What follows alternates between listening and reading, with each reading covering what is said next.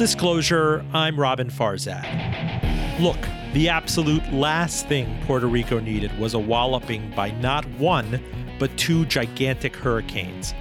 While the Commonwealth was mired in a $70 billion debt crisis to boot. No power for the Commonwealth of 3.5 million people. Decrepit infrastructure. Tens of thousands of Puerto Ricans, meanwhile, bolting for New York and Florida.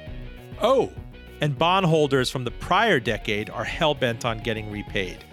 Outside of San Juan, Washington, D.C., Wall Street, Albany, Tallahassee, all have major vested interests. Call this Puerto Rico's purgatory. Stay with us. Full disclosure is made possible by the generous support of Elwood Thompson's, the best market in Virginia. Let me repeat that for you the best market in Virginia.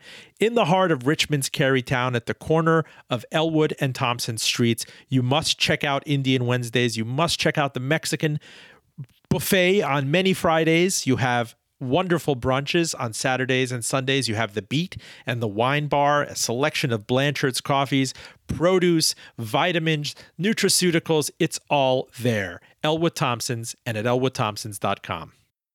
My guest today is Cate Long of the Puerto Rico Clearinghouse, which provides bondholders independent research and analysis on the efforts to restructure the massive debt of the Commonwealth of Puerto Rico. Cate became quite a celebrity in, in Muni land circles, if you will, uh, when she wrote about them in uh, was it? Spring of 2012 you predicted a future insolvency for puerto rico. And here we are five plus years later uh, an act of god indeed an insolvent commonwealth. Uh, nobody is celebrating. And with a storm like this hitting the commonwealth and and it being absolutely broke and now having its slate wiped clean from an infrastructure perspective there are all sorts of questions up in the air. Mm-hmm. exactly. Hey Roben thanks for having me. No, um, my, my pleasure. So what, what what did you think? I mean, like obviously the Puerto Rico needed this like a bullet to its head. It's already in the process of restructuring north of 70 billion dollars of debt. How did it accumulate all that debt to begin with? Um so uh, like many states and some larger cities um they issue debt for various purposes to build roads or bridges or build schools. Um, Puerto Rico is a little unique as a territory, and that they also, in addition to funding all those things, uh, this government there owns the electric utility and the water utility, and basically any public corporations that you know on the mainland would be um, privately held or you know publicly held away from the government. So part of that big debt pile, about you know probably around twelve or fourteen billion, is relates to their public utilities, and the rest of it, um, they funded some infrastructure, and then they also just got in a habit of borrowing money to fund deficits, always promising investors that they would reform the government and walk their spending down and they just never did. Let me let me understand Puerto Rico and I you know at the risk of sounding like a pompous ignorant mainland American uh, person who's chiefly invested in in you know his own municipalities and his own corporations. This mm-hmm. is not like investing in emerging market debt. Puerto Rico does have some quasi U.S. Um, uh, advantages, like you get the tax free benefit if you're an American investor right. investing in in municipal debt in Puerto Rico. Did that tail wag the dog? The example being that we had such a low yield environment that people were creeping, were reaching for yield, mm-hmm. and they offered Puerto Rico, I say, over the past 10 years of financial crisis period. Here, here's the money, take it. We just want yield. You, you must be good for it. Yeah, absolutely. There's no question. In 1917, the Jones Act was passed, and as part of that was mm-hmm. um, Congress gave Puerto Rico the ability to issue debt was triple tax free in all 50 states. Now they're the only entity other than the Virgin Islands essentially that have has that ability to issue debt everywhere and have it be tax exempt and they use that as promotional or marketing um, you know come on for for decades basically. And the other thing is that they are part of the municipal bond market. They are um, governed by federal laws but they've always just kind of existed out as, as as you know literally an island away from most issuers. They file they take forever to file their financial statements. Two governors have successive governors have said they falsified those statements in the past and hid borrowing and costs from investors so they could borrow more. so you have corruption, you have sort of just a different approach. They speak Spanish there. All the bond documents are in English, so the people that live there, the citizens, never really understood. Probably could never see you know what some of this borrowing was. But tell me um, more. Tell me more, Cate. This is a dollarized economy, right? I mean, this is effectively mm-hmm, like yeah. you're, you're, visiting Puerto Rico. You can come and go freely. Its its right. residents can come to the United States. They don't vote from Puerto Rico. They don't have voting privileges. They don't have a U.S. senator, but it, right. it has a kind of a, a, a territorial status. Correct. It's uh, it's part of the United States. It is essentially a colony, um, as is the Virgin Islands and Guam and the Mariana Islands. They are four, quote, U.S. territories. Um, they are governed by federal law, but like a state, they have their own laws. In 1952, Congress approved the Constitution of Puerto Rico and gave them the ability to essentially self rule for most things, which would be taxes and schools and their police department. And, you know, but they still have a lot of federal services there, things like the post office, the Coast Guard. Uh, the FBI has a very active office in San Juan. So is it is it jingoistic? Is it jingoistic of me to even pose the question? Does the population still want statehood? Is that is that divided down the middle? Are more people saying, you know, give us representation and taxation? I mean, at this point, we have nothing to lose. So they have uh, two main parties there and a minor minority party. One is the statehood party, which the current governor and the majority of the legislature are from.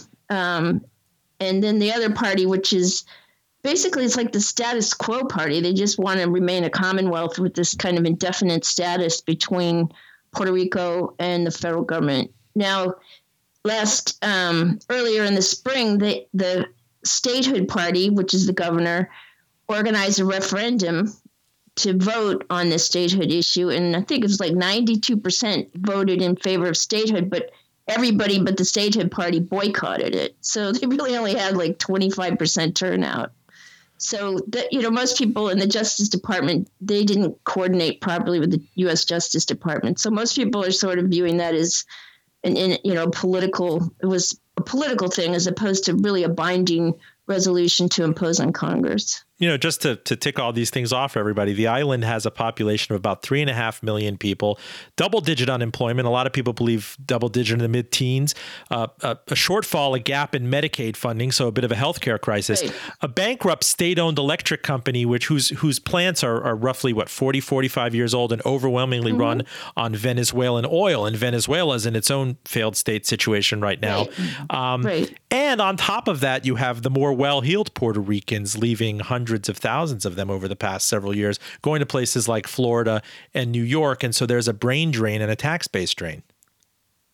Somewhat. I think that you know, the, the meme that that's the more educated population leaving that you know the the New York Federal Reserve kind of came up with a different analysis that it was really less educated people that were leaving because jobs at the bottom, you know, the you know the retail kind of jobs and the you know, were less readily available there. Um, but there's no question there's been a pretty massive population exodus. Um, so that's yeah, that's a real challenge. And unfortunately, you know, a lot of times when that happens, people that don't leave are the seniors and people that you know have needs. But we also have seen people leaving the island. You know, for example, with people families that have special needs children because they just can't get the support there they need and they go to Florida where you know there's a lot easier to get the services to support their children and stuff. And I'm hearing the same thing so, with people with terminal care issues that maybe need chemotherapy or hospice care are going to places right. like Mexico from Venezuela and Puerto Rico and uh, Florida. That's mm-hmm. why you see the likes of Marco Rubio, the senator,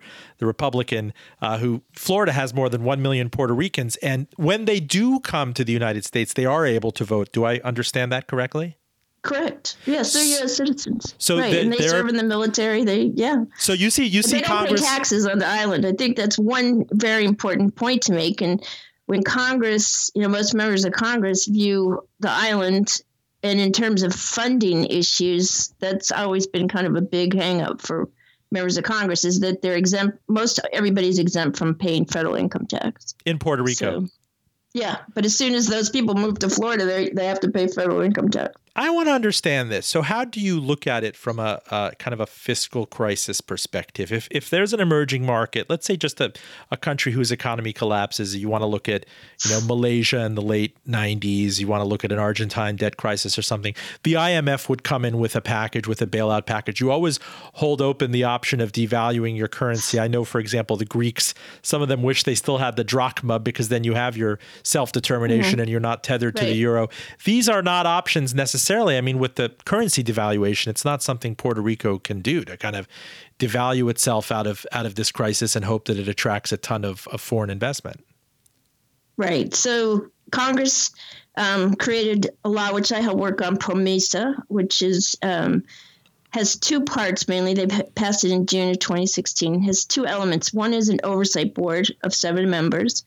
Um, the names were submitted from the Senate and the House leaders to President Obama, and he chose these seven members. And then the other element of it was a debt restructuring process, which is a hybrid, very unusual, and was hopefully going to be a template template for states and other places. But part of it is based on sovereign debt restructurings, which are consensually negotiated. And then the second part was uh, pretty much a, a the mirror of Chapter 9 municipal bankruptcy, which is a court supervised process. So the idea was that the oversight board would go in, help get some kind of control of the government spending, because they're not even really clear what they're spending. They don't have very good controls on what they're spending. And then sit down with bondholders over a period of time and one, just everyone would have a litigation standstill in essence and then try and consensually negotiate what these bondholders are going to get.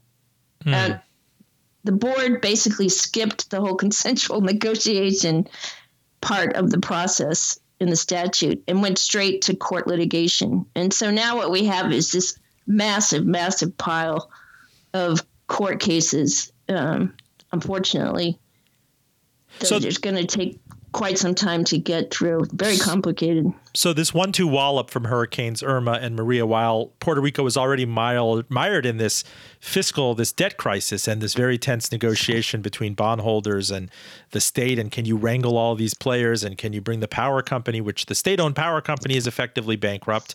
Um, are there extraordinary measures that say Washington D.C. can take? It's not like you can go in and, mm-hmm. and you know annex or nationalize Puerto Rico's debts. You're talking mm-hmm. about 70, 75 billion dollars here, which in the grand scheme of municipal finance, I mean, you're you're worried about marking down American investors who have this stuff who are increasingly realizing it's tainting their their you know muni bond portfolios.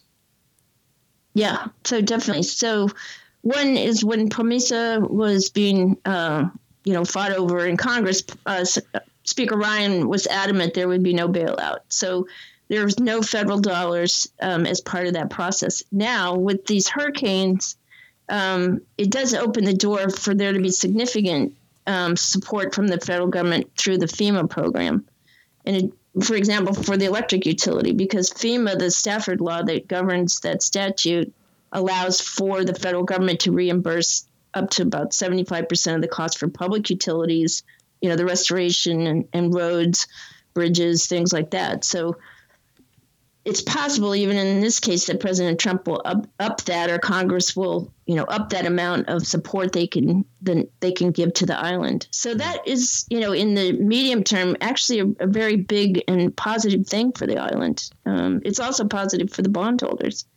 Um, dis- but then longer run, you know, the issue still is how do we get Puerto Rico to grow? Um, Puerto Rico, as you said, it's you know, the unemployment rate is just hovering right around 10% and has improved significantly over the last few years.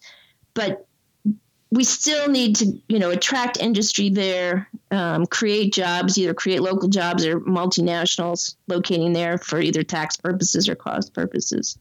So there's still a lot of work ahead full disclosure, we're talking to Cate Long. She's with Puerto Rico Clearinghouse. She uh, made quite a name for herself back in March of 2012 when she predicted a future insolvency for the Commonwealth of Puerto Rico, and that has since you know evolved into her expertise. I think you used to write a column for Reuters. Am I am I correct? Mm-hmm. Right, exactly, on municipal bonds. So I, I want to understand, again, to continue, I, I feel like I have to keep offering this disclaimer because it's always going to sound mercenary. We're talking about tremendous suffering. We're talking about an entire island without power.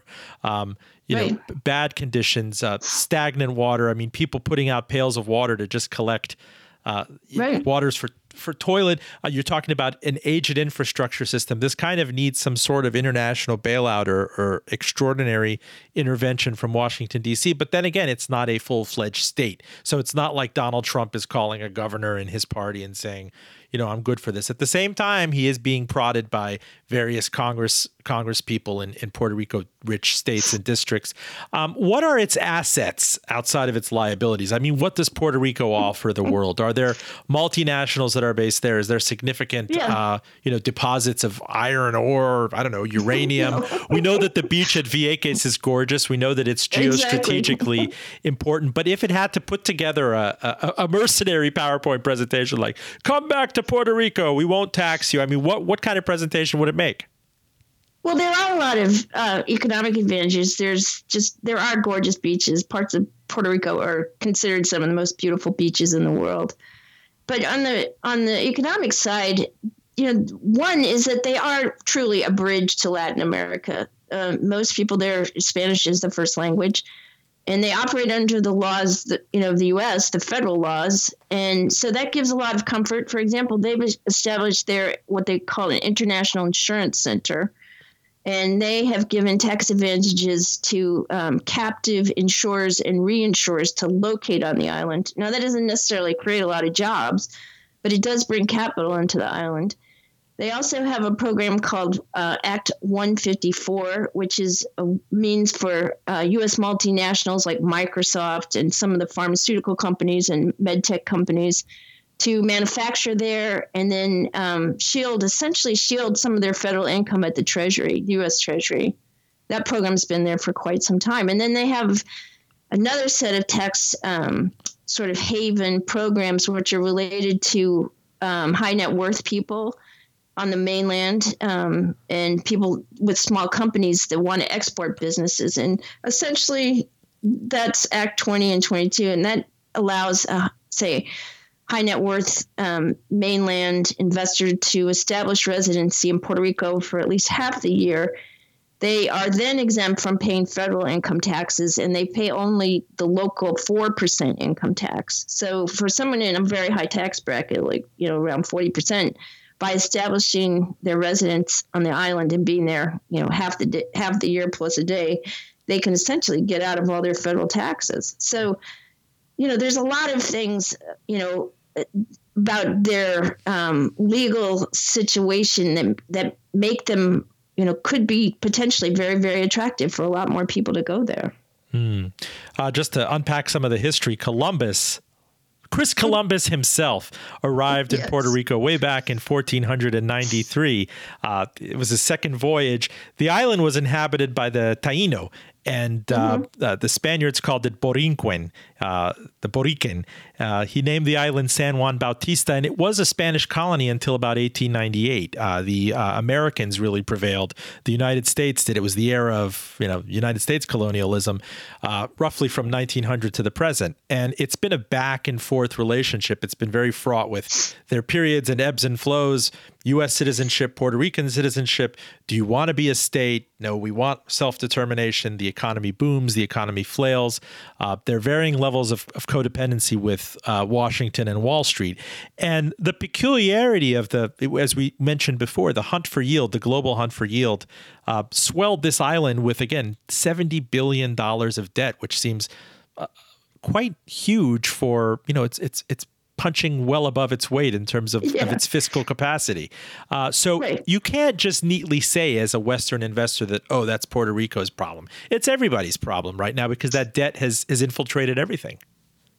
Well, let me just take it to another level, which is those of us in the municipal bond market think about a lot, which is some of the, so in the court supervised process of the debt restructuring, the judge is weighing the validity of the legal structures of some of this debt. Now, there's a lot of debt on the mainland that mirrors those legal structures. And if she invalidates some of them, there are many other debt, you know, types of municipal debt in the United States that could become suspect. And let me just point a few, which is New York State has New York State has what's called a personal income tax bond. Use the same structure, which is under threat in Puerto Rico, which is the COFINA debt. The city of Chicago is getting ready to issue $3 billion of this same type of securitization debt, like COFINA, the one that's under challenge. All across the United States, we have debt that has similar legal structures. And if she invalidates the, the liens, the legal security of these bonds, it, it will definitely have repercussions across the market. Hmm. $73 billion in debt, according to the World Bank. Now, in, in gross debt, a public debt of $73 billion is equal to about 103% of gross national product in Puerto Rico. How does that compare to a, a, a country the size of Puerto Rico, say a, another 4 million population country out there? I mean, what's the right size of debt for this country if it had its druthers now? So again, this is, you know, everything about Puerto Rico is very unique. Since they don't pay federal taxes, they have no liability for U.S. federal debt. So in essence, the only debt they're really responsible, Puerto Rico is responsible for, is that seventy billion, and that comes out to about sixteen or seventeen thousand dollars a person. Now, in contrast, in say Illinois or New Jersey, uh, Connecticut, when you add the total debt liability for a resident there, which is local, state, and federal, it's like sixty thousand. So they really, in like apples to apples, their debt load is not as scary as it might sound. How does it compare to other countries? We look generally debt service or total debt to GNP, and they're around 100%, which is actually pretty average for countries in the world. But, but you have again, no you have no other municipal situation as bad as a municipality might be. A state, I mean, let's say take an Illinois or a Michigan that has what a 45% poverty rate if you subscribe to that in in, in Puerto Rico.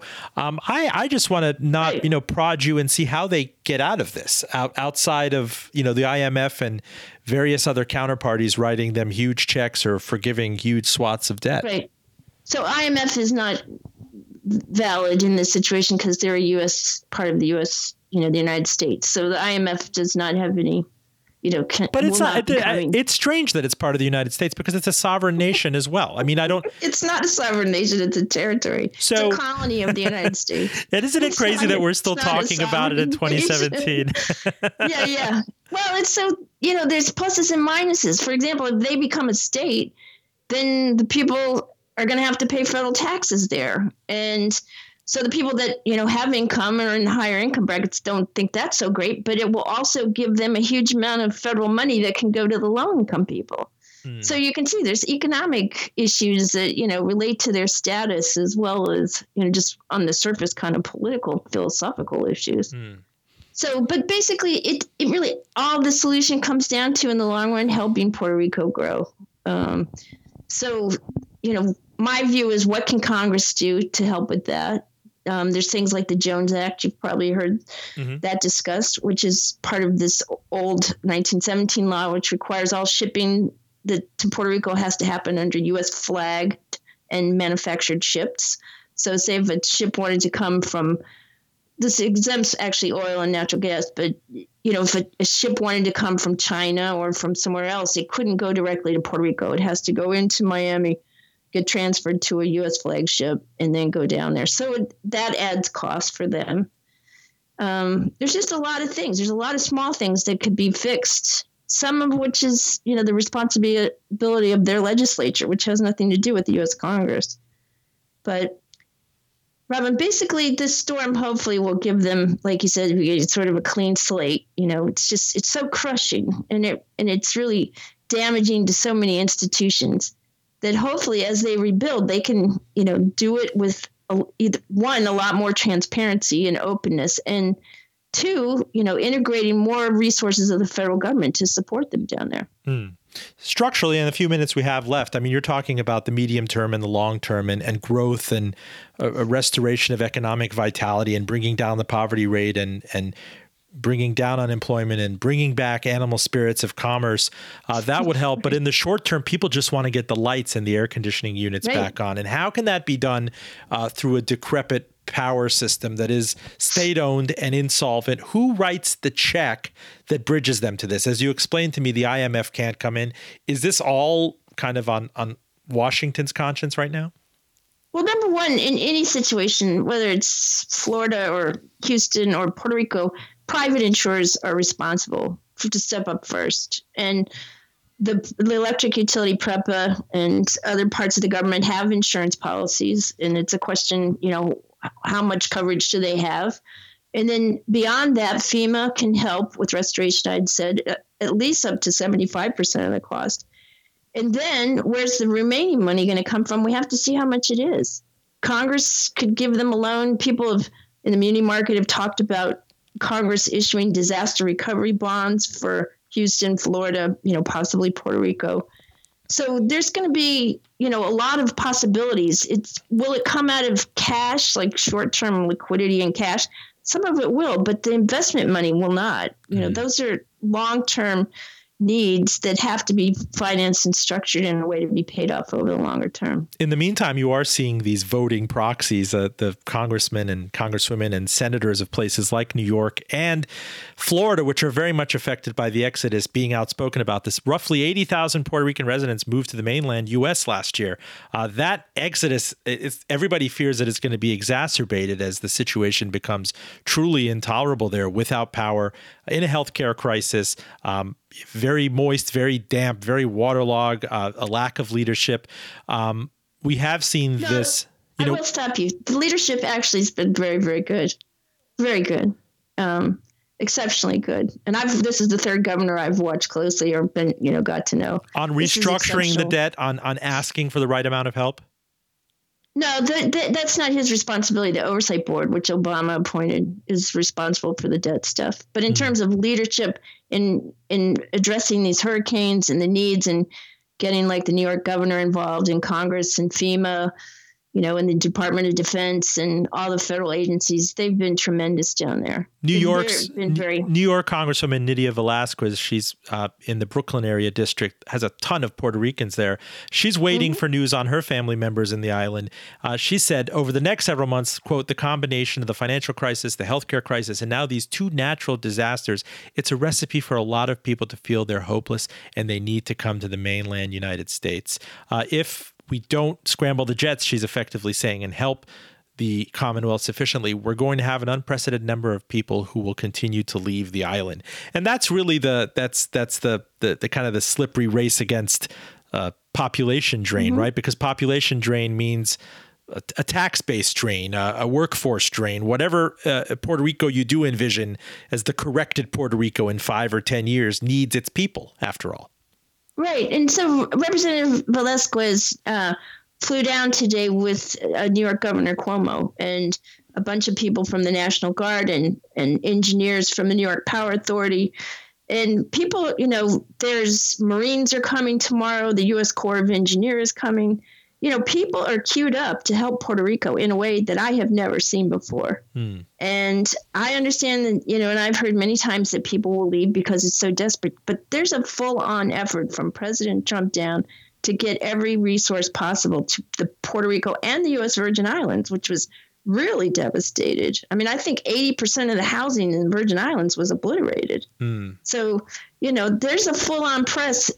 There's, you know, there's a need to establish, you know, technical connections.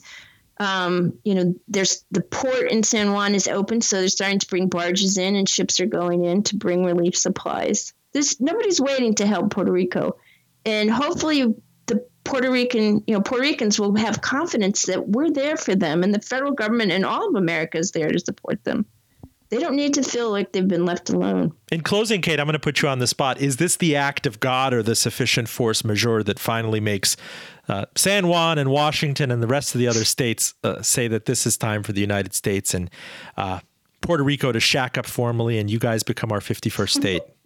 No, I mean I'd like to say that yes, the you know the the the members of Congress will step there, but the reality is that Puerto Rico as a state would mean two more Democratic senators in the Senate and, you know, three or four or five Democratic House members and with Republicans controlling Congress. That's not in the near term. You know, that's not in the cards near term. So, you know, longer term maybe. Um, but I think right now everybody's really just focused on getting Puerto Rico stabilized and, you know, making it a safe and secure place for the residents there. Cate Long, Puerto Rico Clearinghouse, keep at it. Your work is excellent. Thank you for letting me you. pull you aside while everybody's calling yeah, yeah. you this week.